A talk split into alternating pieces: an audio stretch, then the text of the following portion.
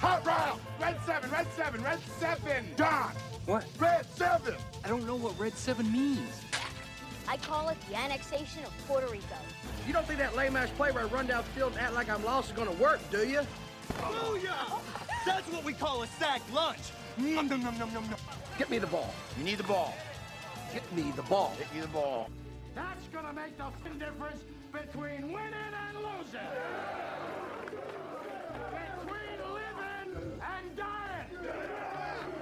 Welcome into 11 personnel. After many years of blood, sweat, and tears, we have made it to episode 100.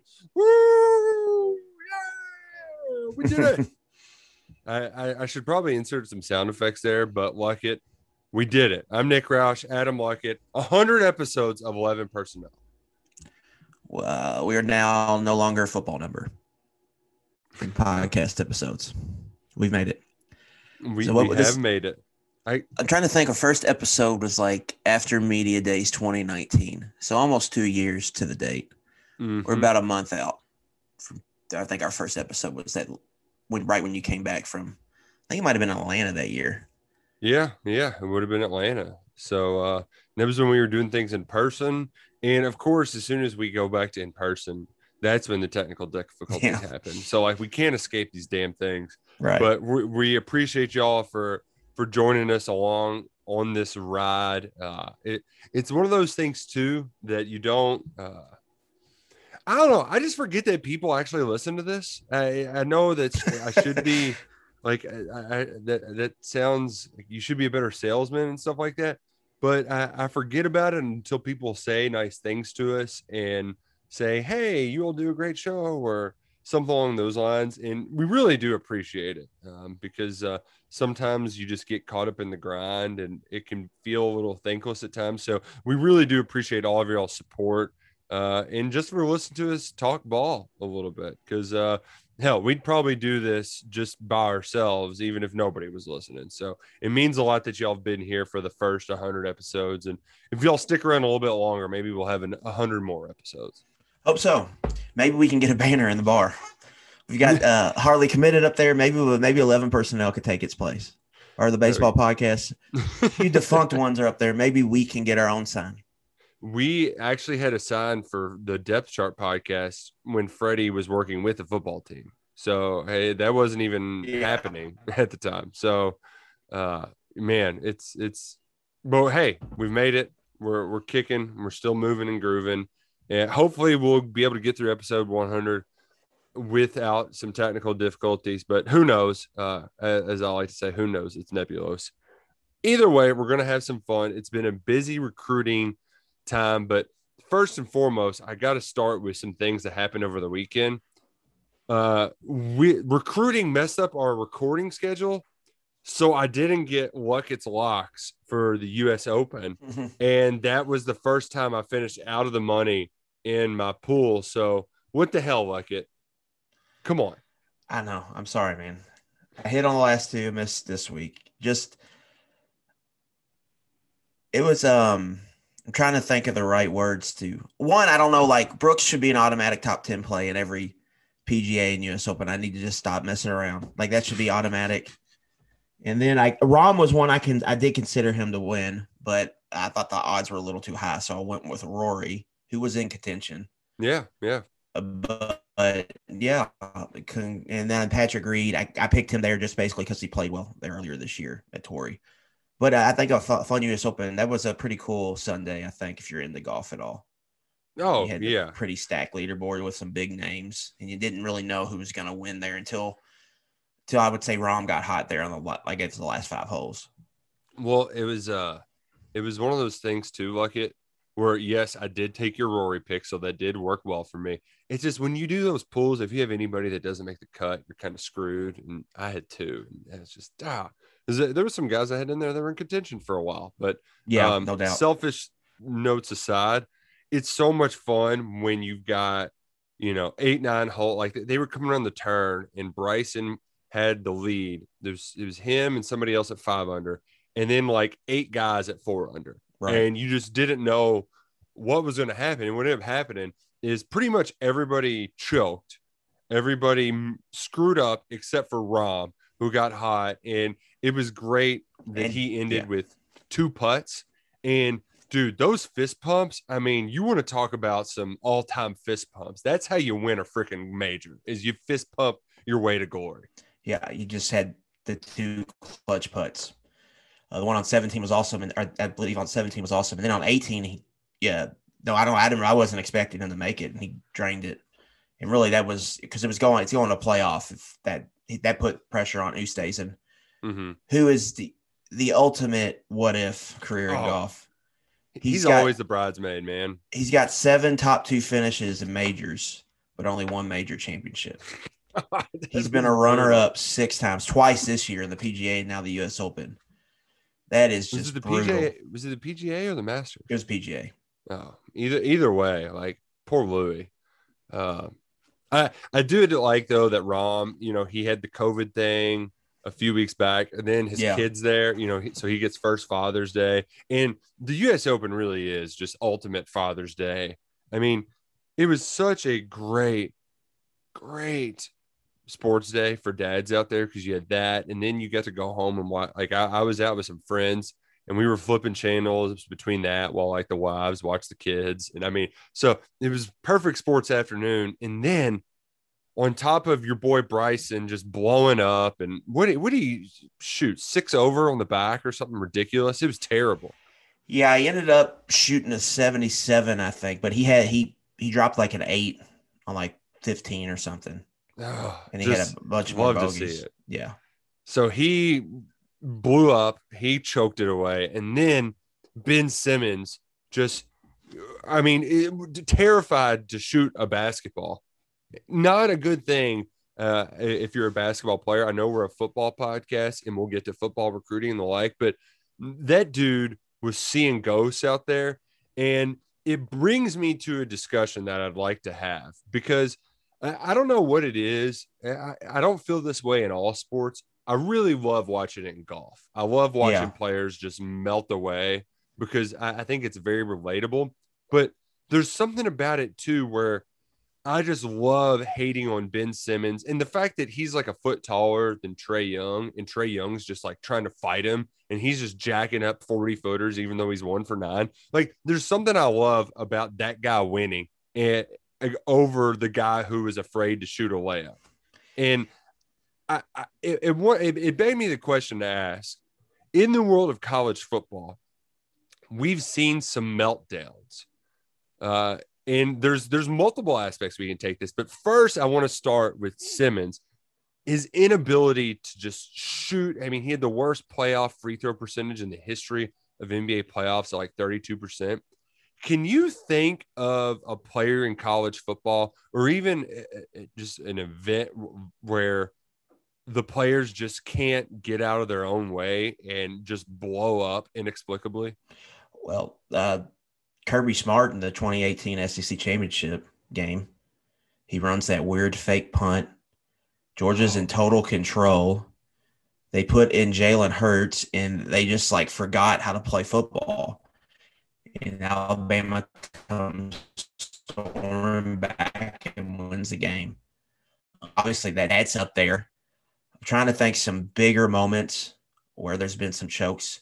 Um, West Virginia they were going to go to the championship one game one year with Rich Rod. They played Pittsburgh and couldn't move the ball in offense, an offense that scored like 50 points per game. And they, like when they had Pat White and all them, and Pittsburgh ups like a five and seven Pittsburgh team upset them.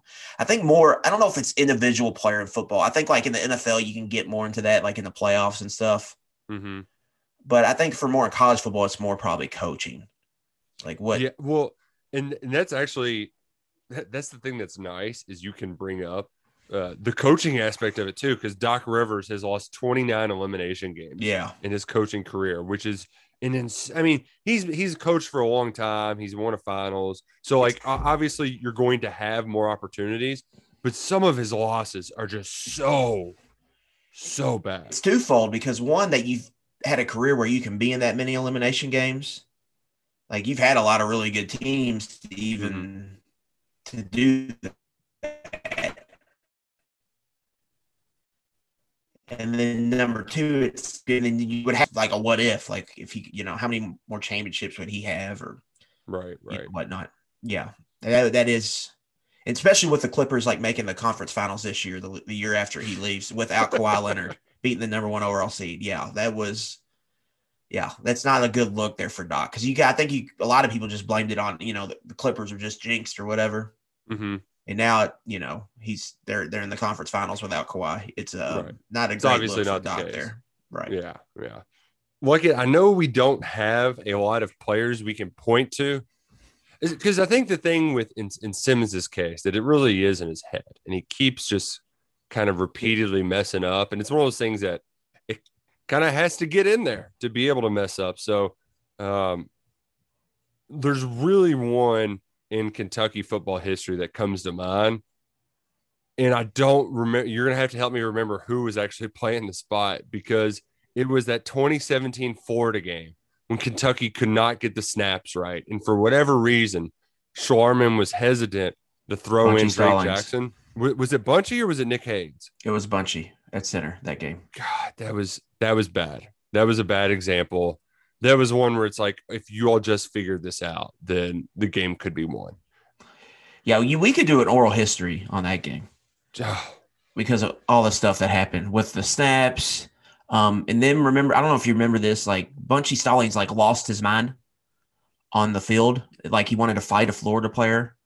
Um, I think because they said something about his mom and his mom was sick or something. Yeah. Um, and then uh yeah, the the whole I think why you've got uh I, I can't remember if um the the left guard you just said was it Lewis? What was the left guard saying? uh, Nick Haynes. Nick Haynes. Yeah, He I had the his name just hold. escaped me. Well, well, like, but you also had his diabetes situation, Yeah. and he, a shouldn't have even he shouldn't have even been playing. I mean, Yeah. because like, and he was giving it his all. He just didn't have didn't have it. And after that, they really that was the last game he really played. So you had the center snap, uh, the center snap exchange was a mess. Um, Haynes had lost all this weight, and then you had not covering the receivers, um, and then Florida making a quarterback change. I mean, there was like 800 different things that went on in that game. Um, Yeah, and you still could have won it, and then except Haynes got that hold that put Kentucky out of field goal range. I mean, yeah, which could have despite all like, of could the been a disasters. it could have been a holding call on it. Like it was, I thought it was kind of a oh, it was cheap. bang, yeah, bang, bang. I don't know if you could call that there, but yeah, yeah, just and then I think the Simmons thing, like it's hard to like compare that to sport and anything. Um, obviously golf, it's there. I think you could do tennis, so individual sports. The only real like I guess you can compare it to like pitcher and a kicker. Um, would be the Oh, only yeah. one I could compare it to. It's where you have to like you have to put a ball in a certain place. So like you got to put the ball in the hole in basketball, you got to put it through the uprights, and you got to hit the strike zone.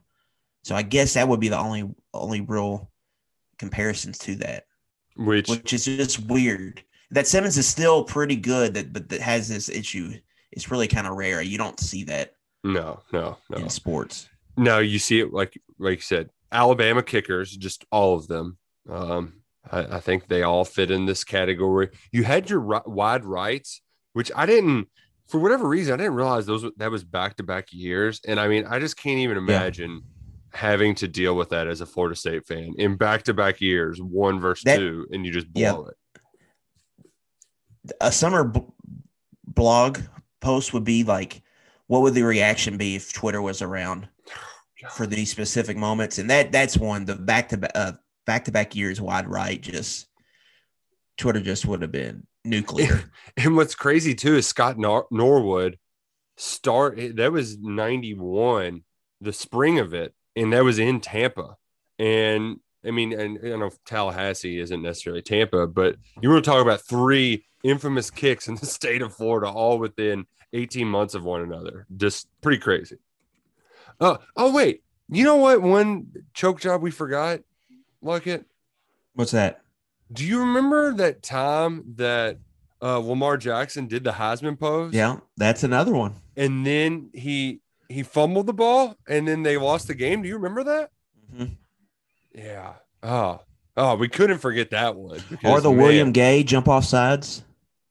okay, that one is an all time because Louisville fans. it was it was very similar. That was to the West Virginia one where the Big East they had those three teams. Uh, they would just rotate between them, and every year they Mhm. thought they were going to get a team in the BCS championship game, and Louisville fans were convinced that they were going to win it all that year. And William K jumps off sides, and I think his name was Ito, was the kicker's name. He missed it, Yeah. and then his second try, he got to make it, which is just, oh, they were Mhm. chopping away that night in Piscataway. And Yeah. you, you actually mentioned that West Virginia. game. Piscataway will never forget. Pat McAfee was the guy Mhm. was the guy kicking. He actually had a chance to win that game, and they blew it. Oh man, that just it's being a kicker. I I, I pity those guys. those dudes. Yeah, because that happened. The Louisville the Louisville Rutgers moment was 06, and then the West Virginia Pitt was 07. Yeah, just Two wild years in college football. Oh yeah, especially 07 with all the different number ones and number Mhm. twos. Uh, I mean, did did am I right? Did they do a 30 for 30 on that year? They SB Nation did like a big one summer. They wrote about like an Oh, history okay. about it and had a bunch of like different, you know, they went back and interviewed a bunch of people about different game results and saying it was Gotcha. the craziest year in college football, something like that. Yeah. Because I could see that being a, I mean, if not a 30 for 30, like one of those um, ESPN storied or something like that, just because it was so much insanity. But we do need to bring up coaches because I completely forgot about that fake punt. Was the, was that the one where the dude? No, uh, there was also a fake punt. Didn't Mac Jones, uh, Nick Saban tried a, a fake punt against Clemson in the championship game, and Mac Jones? Yeah, that's another smashed? one. Yeah. yeah. In 2018 championship. Yeah. But I know Florida fans would love to bring up Georgia coaches because I want to say that Mark Richt had a lot of those kind of moments where Georgia could have gone to the national championship and then they lose a game they shouldn't have at the end of the year. Yeah. Theirs was more that they did laying eggs, like come out and lay an egg in the middle of nowhere. Like, what are Uh, we doing here? Clemsoning, that was the thing for the longest time, Mm-hmm. which I I can't I can't even name those games for like like which opponent it was because it really was just throw your dartboard at your random ACC coastal team and Clemson would just find a way to lose the one inexplicably. Yeah, that, that was like the beginning of the Dabo era, I think, like 2011 to 2014. That was the thing. And then they finally figured it out. Yeah, I think I think it's safe to say they figured it out. Uh, you know who hasn't figured it out? good right. One person that hasn't figured it out though, and I think this is the Doc Rivers or the uh, Ben Simmons of all of this. Mike Leach cannot beat his rivals. yeah. Did he ever even beat Washington? That's a good question. I think they got him once, like his first year. I think they upset Washington. I think it was his first year, but I think that was before Petersen got there. But, I mean, he I'm just pull, something. pull that up. something about Mike Leach and the rivals, and and it, it's it's almost like how Pitino was with Calipari, where it got built up to be such a big thing that it it became its own obstacle, its own hurdle. So, I uh, I. And, and that's kind of how it is with Simmons, where it's more of a mental thing than anything. The last time I think Leach even played against Washington, he just lost it in the post game press conference. Like went on this big rant about Yeah, we recruiting. kept getting. He kept getting asked about it, and he just got fed up with it. he lost his mind. So, Washington State beat them in 2012, which was Leach's first season, and that's it. and he lost every uh, from there on out. So, I mean, I can't think of it of an instance where you have a coach who just can't get out of his own way better than that. Um, yeah, I really can't. Not one of the games was in single digits. They were all double digit losses. I'm looking at it right here. God, that's bad. 27 17, 31 13, 45 10, 45 17, 41 14, 28 15, 31 to 13. Now, And that 20 that 2018 game was when they had Minshew and they had a chance to like they were in playoff contention and they Mhm. played on like uh Black Friday night and it was like snowing and it was just never really even close. and they didn't end up. Uh, I think that took them out of Rose Bowl contention as well. I think so. I think that, yeah, sounds right. Which which was real brutal. Um, there's one other I, I did need to bring up because it was very fun to watch back in the day. But Ohio State, th- they had some sort of mental hurdle with the SC. I I mean, I don't think it actually happened that often. I really think it was just that Florida championship game and maybe one or two others. They lost to LSU. LSU they played LSU. But did they have any others? I just know that we had a, a teacher who was Ohio State fan, and we just love to say that, oh man, if only they were as fast as the SEC athletes. I mean, we just love to yeah. stick it to them. But I don't think it was it happened that I often. I think that's I think that's really it. I remember they played Arkansas uh, one year in like the Sugar Bowl and beat them, and I think that was like a big deal because they got an SEC win. oh, the old Ryan Mallett, Bobby Petrino, Arkansas. Yeah, Oh man. because in 08 they got or they played Texas in the bowl game. I'm just kind of going through Tressel's years.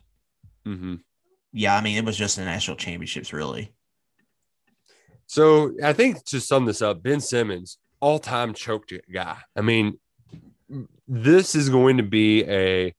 I know my dad would always point to Jean van de Velde because I think he hit three into the water in the Open in '97, or it was Mm-hmm. Greg. Norman's up there too.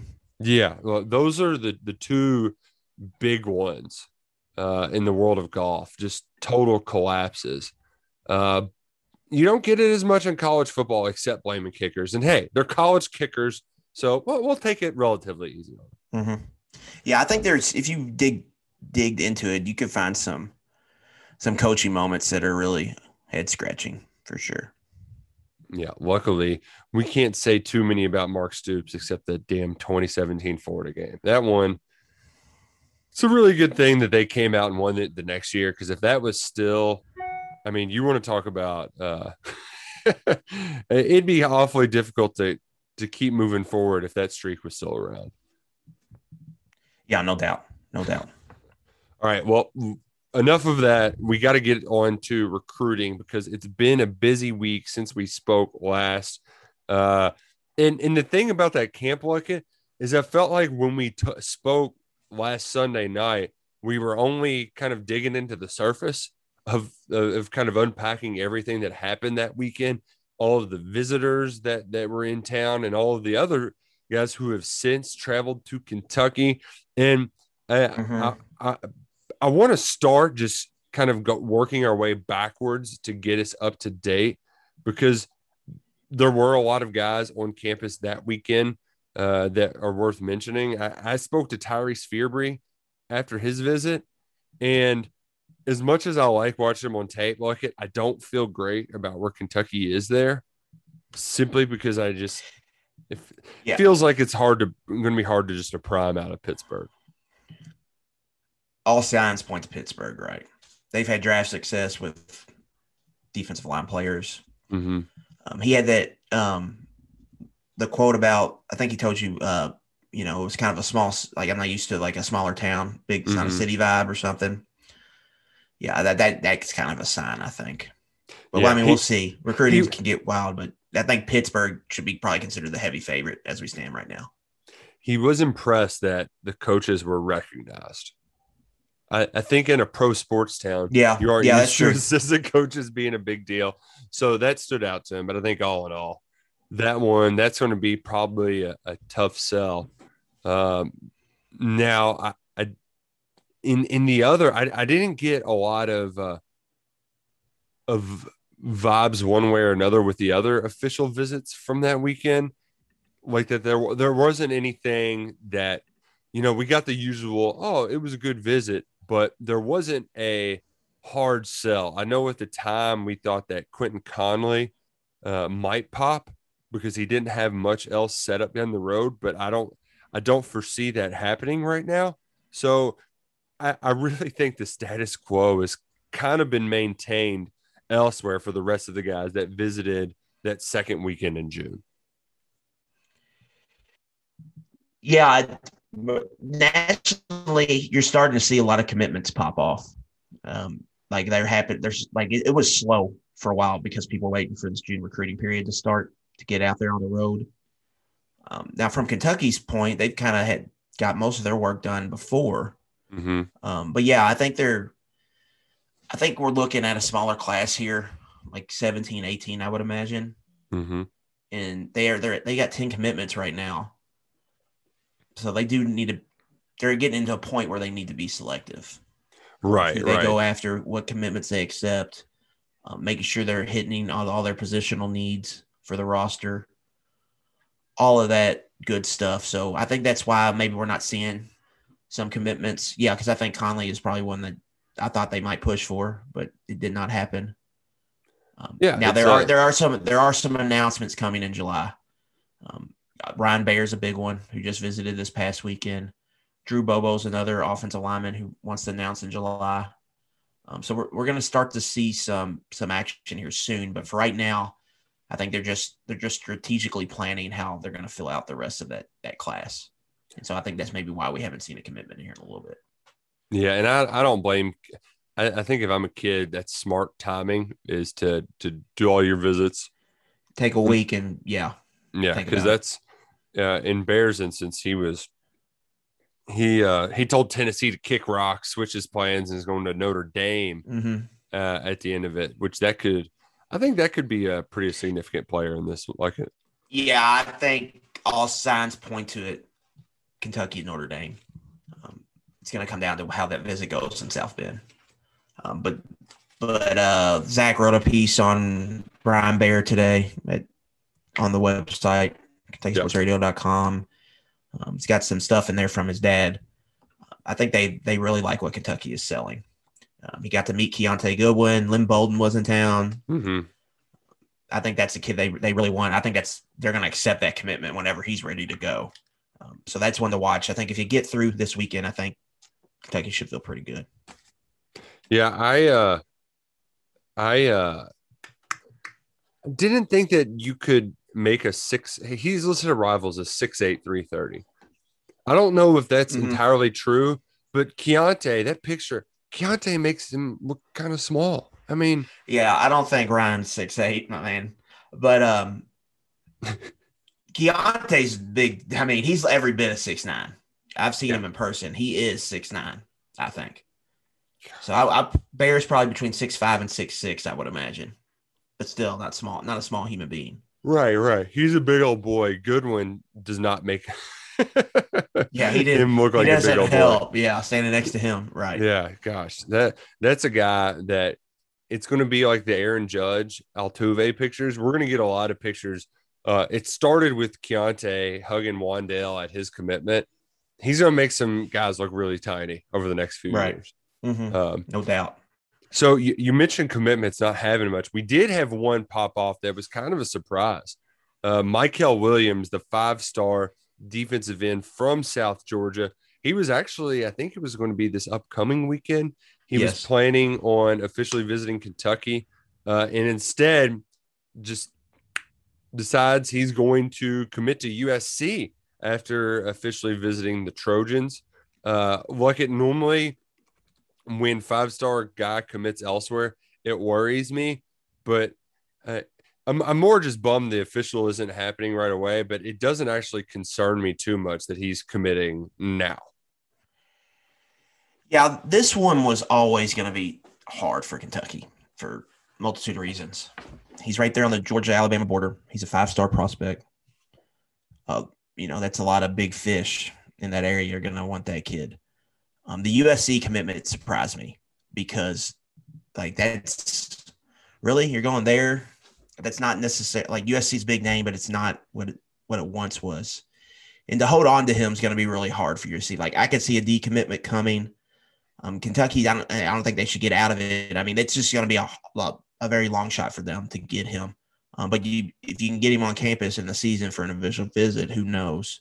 Um, but that's one to one to work on. But but I'd be willing to bet that Michael Williams isn't playing for USC next year. Right, right. I think So- it'll probably be some uh, somebody in the SEC front pr- footprint. Um, that maybe get a big late flip. My money would probably be on Georgia if they really want him. Um, but yeah, we'll see. But I, it just was kind of out of left field. Oh, you committed to USC, but uh, they're they're making some waves. I will give them that. This recruiting class they've got going is pretty good so far. We'll see if they have a big year, maybe they can hold on to him. But yeah, that was kind of a crazy moment. Yeah, and I, I know part of it is because his brother is Michael Trigg, who is out at USC. Yeah, UK. Oh, I didn't know they were, they were they're brothers. I didn't know that. Yeah, yeah, yeah. Which I, I don't know how and all that. Like, and especially Trigg lived elsewhere, so it could be half brother, step brother. I don't know, but he's always referred to as brother in articles. So there's a connection there. Uh, Okay. That at least probably sparked this. But you're right, Luckett. When you've got what 1500 miles between yourself and that school, if things aren't going well there and they start going well elsewhere, um, yeah, there's there's a lot of time between now and December. So, uh, I like you said, I just hope Kentucky can get a- an official out of that for you know maybe the LSU weekend or something like that. That could be that could at least get you in the hunt. Um, but nevertheless, it's like you said, it going to be tough no matter what. Tough sledding getting a five star in South Georgia, but I, I, I'm at least not too bothered by a, a USC commitment from a kid from the South. You know, it just do- doesn't bother me too much. Yeah, for sure.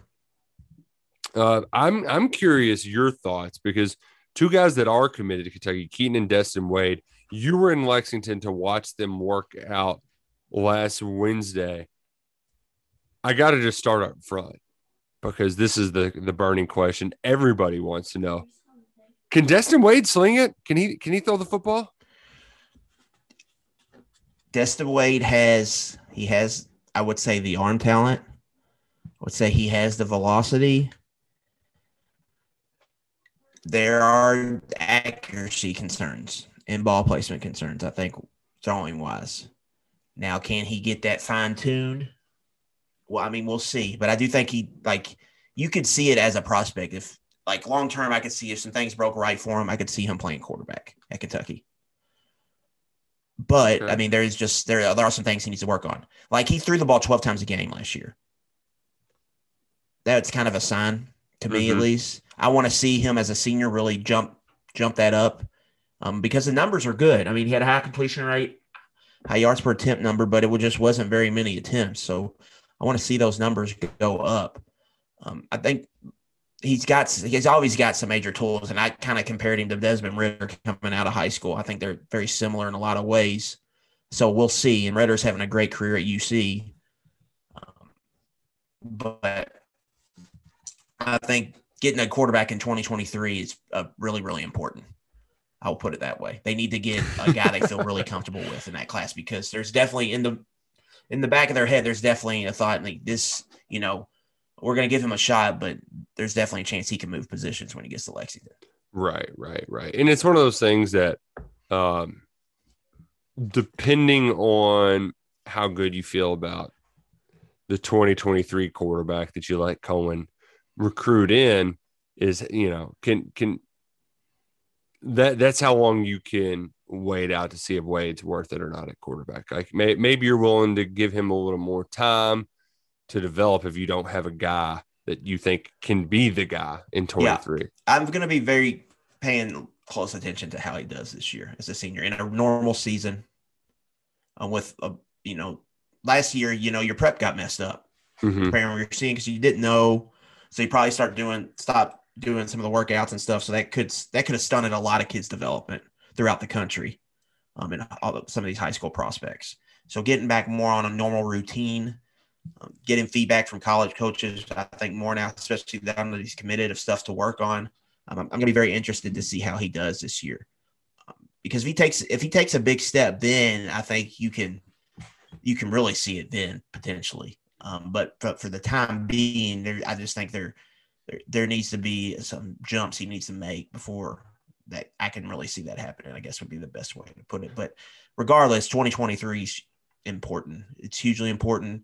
It's Coen's first. You know, he's like he he was behind the eight ball when he got here for the 2022 class. And Kentucky had all their eggs in the Wimsatt basket, so he didn't really get a chance to go out and Mm-hmm. find a guy. Well, now he's had time to find a guy, and he, Kentucky needs to hit on that because that's why that's part of the reason he was hired. It's to score points, but it's also to recruit the quarterback position. And develop quarterbacks. And I, I think the one Right. thing you you hit on is important. It was, uh, I, I, like I know uh, it might sound a little uh, idealistic and corny to be like, man, it's good to see that those kids just want to. Uh, they're already committed. They don't need to camp, but they're going to do it anyway. This is that just shows the fighting spirit they have. Well, I think it's I don't want to say necessary, but for Wade to take that level as a passer, he needs to have some time getting some top level instruction, and Liam Coen can provide that. So hopefully, Coen not only gave him some medicine to take that day, but also to to work on regularly to say, okay, here's what we need you to kind of do to to help with the accuracy stuff. Because I'm sure some of it is very little things, ball placement, release point, uh, falling through in your hips, et cetera, et cetera. I think a lot of that uh, can be done at home on an individual basis. So the, hopefully that that one day can can turn into uh, you know uh, I'm not going to say it's responsible for a breakout season, but hopefully they can they can turn that little bit of stuff into something positive. So, uh, but I know, like you yeah, said, I think it. I think it just shows just. Oh, you got it. Go on. Go on. It just shows. Uh, yeah, it just shows why you like them as prospects. Um, that they're willing to do something like that. They're they're willing to learn. They're willing to work. They're putting in work. I think they're very excited about about those kids. I mean, Keaten Wade is a good looking prospect um, at a position they need help in um, because of the pass rush issues they're kind of having. And there was a point in camp where he he went to like an outside rush move. It didn't work, and so Brad White took him aside and like basically worked with him. Like when you like you when you set this up, you sh- you know you're going to have an inside spin available to you. Um, if you you know do something a certain way, it's going to be wide open. And so they worked on that for a couple minutes. And the next rep, he did it. He did it and executed it to a T. Mm, so awesome. I think that's that's a very good sign. That showed some, I think, some definite football intelligence and um, being able to learn quickly on the fly. Um, obviously, there's stuff he needs to work on and whatnot, but I thought that was good to see. Um, and then I think Destin took coaching really well from Coen It was pretty, um, pretty open to, you know, feedback or whatever he was receiving from the coaching staff. So I think that was good to see. And there was a re- receiver there, um, Sawyer Dearman was this white kid out of Alabama who was probably the best uh, player at the camp outside of the Wades. Um, and the one time I saw him and Destin hook up, it was on a deep ball down the sideline, and Wade delivered a pretty good ball, and the guy made a really good catch against tight coverage. Because a lot of this, you know, you're going to these camps sometimes, and sometimes these receivers or who you're throwing to are not right you're as good as your receiver. quality, I guess would be the right term. Basically, and you're not used to throwing these guys either. Yeah. Right. So um so to see that when he played when he you got to get got the best guy who was covered pretty well and you still connected, I thought that was a good sign. Um so there was there was overall I, I didn't have anything bad to take away from the from the Wade twins seeing them at camp. Uh, I think they passed what my expectations of them were. And I think Keaten is a guy to get really excited about to potentially play as a true freshman because oh, of the help okay. they need at that position. And I just think that kid, he seems like he's going to be ready to take coaching well. If he can come in and just kind of absorb it all early, I think he's a guy that could potentially help as a freshman. Yeah, and because he definitely has the body to, you know, it's an SEC mm-hmm. ready body. So uh, that that certainly won't be a problem. Uh, not too different than than JJ Weaver, um, except Weaver Weaver was a, a, lot more raw in that. You know, no offense yeah. to more. One thing I'll say with but... Weaver, yeah. I mean, come on.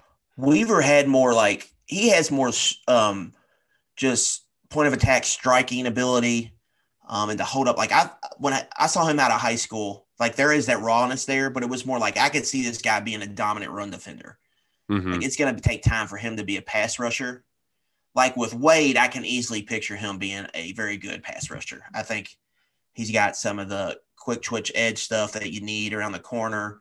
Um, mm-hmm. Um, I think he's got some short area quickness, like he showed on that inside spin move I saw at camp, where he could get inside. I think where he has more, I think tools as a pass rusher, I guess would be the right way to put that. Um, so that's that's a big reason why I think he could potentially play because if, he, if he's got those, you can just put him in there you know, third and 12 or whatever and let him just go. Let, it, know, let him just ride. go rush the passer. Right. Yeah. Um, I, uh, I, I do want to let you have the floor for a moment though to talk about the 23 quarterbacks. We mentioned Wade. I know next you, you'll obviously get a much better idea next week because the guys there's quite a few. So if if you can kind of go through with this, some of the the dudes that are out there uh, who are going to be working out this week, because hell, you'll have a much uh, better bar. You've got a nice baseline with Wade, and now I know Chris Parson is one of those guys uh, who's going to be there Wednesday. Uh, shout out to the Florida State. That was hilarious kind of meet and greet. Like really giving the kid a round of applause as he shows Yeah. up. Like that's that's a bit that was that was a bit much. But so Parson will be there. Who who else is going to be on campus to work out this this upcoming Wednesday? Yeah. So we'll start with there's really three quarterbacks I think we really need to focus on here. Um, we'll start with the two of them that are working out um, wins this Wednesday at camp. Um, Chris Parson um, is another Nashville kid. He's over in Brentwood at Ravenwood High School. Um, you turn on the tape, Nick, and it's I mean it's pretty good. This is a dual threat quarterback who can move around. He's got a really live arm. Um, he's completing deep vertical passes, some on the move, and he's throwing receivers open. Like it's in a really impressive tape. He's going to be a four star prospect. Um, but the, he's on his third high school in three seasons. He lived in Texas. Went to went to a. Um, I'm trying to think the school he went to in Texas. It's a uh, Duncanville in Texas. Went there as a freshman. Backed up Ja'Quinden Jackson, who went on to Texas, but is now at Utah. He's transferred since then. Um, Ja'Quinden Jackson gets injured. He play. Chris Parson comes in and plays in the semifinals and state championship game as a freshman. Um, and played played okay, but they end up losing the state championship game. They were undefeated. They were probably the best team, but they end up losing. They're in the title game. He transfers to another school. Um, kind of has spot duty there in the Dallas Fort Worth area, and now he's at a school in Nashville. Um, haven't really figured out why, but that's that's something you know, the Kentucky coach staff's going to have to find out. Why is he at his third high school in three years? It could be as simple as his family just moved yeah, yeah. but but that's something to find out. But he's got some big league tools, but a lot. I mean, a lot of schools are going to be in on him. So if like Kentucky, really what this all about is right now, they have to find a guy or two that they're really going to zone in on and recruit hard for these next eight months, and to try to land a commitment from. Um, so they have to figure out now if you if Parsons that guy, there's going to be some really really stiff competition for him. Um, now he's visited TCU has offered him Virginia Tech. He just visited Florida State today. Florida State might be the big one, I think, in that. And then he's coming to Kentucky on Wednesday. So he's a kid with a lot of tools, um, but we'll have to see there. Um, and the other kid coming on Wednesday is Brock Glenn, um, who last week um, we spoke to after he offered, um, found out some interest. I'm going to speak with him later this week. So we will have something on the website. So just make sure you're tuned in for that. But this kid, he's got offers from Memphis, Cincinnati, Kentucky was his really his big first offer. Um, He's Mhm. got some really good numbers. Um, he's out of Memphis, like a private school in Memphis, the same school I think Scala BCA went to. Oh, So I mean, we'll see. I, I'm very I'm very excited to see him throw. Um, because he did have kind of a funky release on tape, but I thought his numbers were the best out of all of them. So I'm, I'm interested to see him kind of throw next to Parson. Um, because if he looks like in the same realm as Parson, I think that could be really good things. That could be a guy Kentucky may got on early before everybody else realized. And the thing that's really jumping out to me um, with Glenn is he told me earlier that um, Oklahoma, there's interest in him getting to camp at Oklahoma. And Huh. That- if And there's somebody that knows quarterbacks, I think Lincoln Right. Riley's got a nice Like- little track record. like this kid is not going not in the, he's not going to Oklahoma but like that's a really good sign to me. If Lincoln Riley and that's what something I'm going to try to find out more when I talk to him on the phone is Lincoln if Lincoln Riley's really interested in him that, that that's that's a really good sign. And then that's going to make my eyes pop even more when I watch him throw. So I'm very interested to see this kid throw when he comes to Kentucky on Wednesday.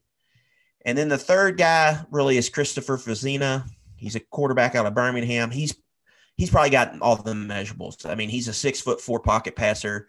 Um, he looks and plays kind of like Ryan Tannehill is what would kind of be my comp to him. Um, he's got a really big arm. He on on tape he throws deep fades very well. Mike Leach just offered him. He pinned a Mississippi State offer, so it's seeming like that could be Hmm. the competition there. Um, so so we'll see how that goes. But Kentucky really kind of they went um, they went pretty deep with him when he arrived on Friday, and I think they really tried hard to get him on campus, and they finally were able to get him on. It wasn't for a camp, but to start building that relationship. That to, if I had to bet, that would be my guy that they maybe would zone in on as of right now. I think um, Coen really likes him a lot. Um, some of bigger schools have shown interest. Um, he was at Georgia for a camp recently. I think it might be a thing with Georgia where they might put him on the back burner type thing. Right. Yeah, and then he's going to Florida this weekend, I believe, for a camp. So let's see how if he gets out of what happens. Let's see what we hear once he gets out of there. Um, and Notre Dame is interested too. He went to Notre Dame as well, so that's one to watch too. But for as of right now, it seems like Kentucky, Mississippi State are the two there to monitor. But really, um, I think of those three guys, like if I had to bet right now, I'd say one of those three would be Kentucky's quarterback. I think Parson is a wild card, but he's a talented wild card. We'll see, like when he gets on campus, how how they you know how the relationship goes. Right. But if but it definitely feels like Vizzina and Brock Glenn are the two guys that could be Kentucky's quarterback in 2023. One of the two. Okay. Okay. I I, I like the idea of like Viz- Vizzina. I guess Vizzina is how you would say his name. That has a very kind of quarterback. That and like they they all have good quarterback names. Yeah. Like there was one kid that we saw at a camp whose name was Gus, and Gus had a great mullet, but you can't be a quarterback in your name Gus. So, um, but like Brock Glenn, that dude's got a square jaw and like he just winks and women like faint, you know. I mean, like Yeah. they very good quarterback name. So, uh, this is basically this Two month. first names is usually a good telltale sign. I feel like. yeah, Uh, Brock yeah. Glenn, you got two first names. That feels like a quarterback for sure. Have you ever met a Glenn though? Like it's just a first name Glenn. I don't think I've ever met a first name Glenn guy. I want to say I have, but I can't think of one. I want to say somebody up at St. Rito had the first, his first name was Glenn. I think there's like a Glenn car dealership. That's the last name. Brock though is definitely a football guy name. Like Yeah, for that, sure. yeah, yeah. Most likely a linebacker. Uh, uh Brock Huard was a quarterback, correct? Back That's in the correct. day. Mhm.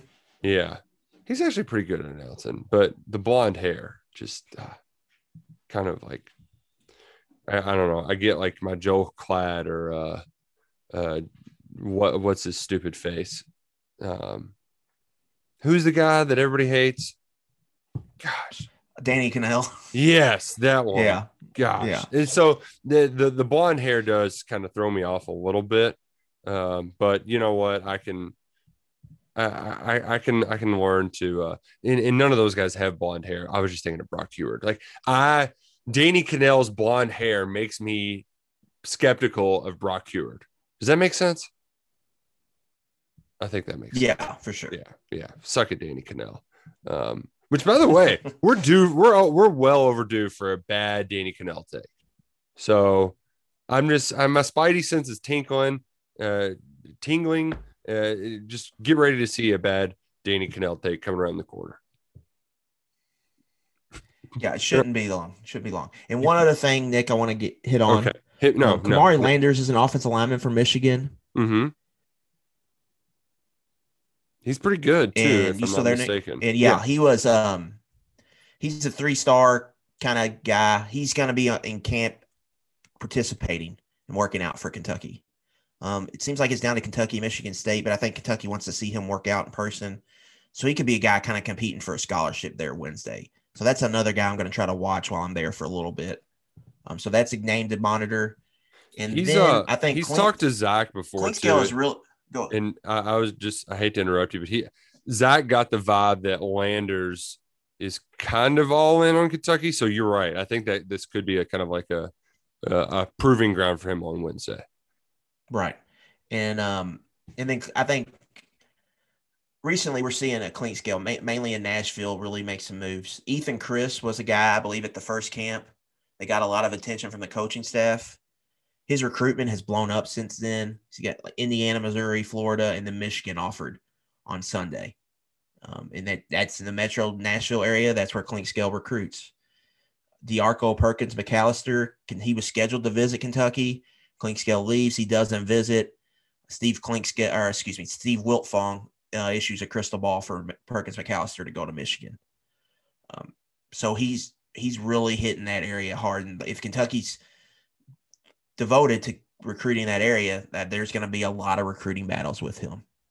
Um, so I think that's just something to monitor that, that he's really hitting that area hard for Michigan um, as we move forward. Hey, and that's why they, why they're paying him the big bucks to go there. Uh, is to to Mhm. kind of recruit who he was recruiting. So uh, I don't think anybody should be surprised to see those recent developments. Um, yeah, like we've we've almost made it to the end of the busy recruiting June recruiting month. I know that they're going to be having some more official visitors in this last weekend. I admittedly uh, do not have all of my players circled on who's visiting because I will be visiting another. I'll, I'll be visiting a vacation spot, so I'm ready to kick my feet up. The coaches, they're probably going to wait till Fourth of July to take a day or two off. Yeah. it's been it's been crazy for them, but I know that Fourth of July though that's somehow become a crazy recruiting weekend, and I don't know why. Like, I get I get kids. Commitments wise, yeah, for sure. I get why kids want to do, you know, like the big barbecue at their, you know, with their family and friends, but I don't understand. Like they realize nobody's on their phone, you know, like you don't you don't get the bump on Fourth of July that you would on another day. Yeah, yeah. I remember Cash Daniel. He he he committed on the Fourth of July. There was somebody last year who did it. I feel like it's happened like three years in a row or something like that. I don't. I don't. I don't like it. I don't because I mean, come on, it's Fourth of July. Like let's let's just hang out and have a good time. We don't need to be. We don't need to be writing reports. Uh, journalists, let's have a day off too. No kidding, for sure. It's me. Uh, if you, in case you folks couldn't tell, uh, we're it's been a technical difficulty episode. I'm trying to reach the finish line before vacation after a crazy June month. But hey, we're gonna get there. We're we're making the finish line. Damn it! We are. This time in a month, we'll be in Hoover, man. Oh man, it's right around the corner. It'll be here before you know it. It will be here before you know it. Well, like it. I'm gonna get out of here before the internet says you all can't ever record ever again. Uh, of course, there were hiccups on the 100th episode of 11 Personnel, but would it be 11 Personnel without a hiccup or two? I don't think so. Yeah, you got to keep it uh, in tradition for sure. Oh man, well this has been a joy. Uh, we appreciate y'all for for tagging along with us. Uh, like it, I hope you enjoy your time up in Lexington this week, folks. Keep it locked. Follow him at Adam Luckett KSR for all your coverage from the last bit of Kentucky camps, and make sure you're following Zach for recruiting info. I'm going to be out of pocket for most of the end of the week, but uh, we'll be back here next week. Next week with more 11 personnel, the 101st edition. Until then, stay cool, my friends. And as always, go cats and go Kroger.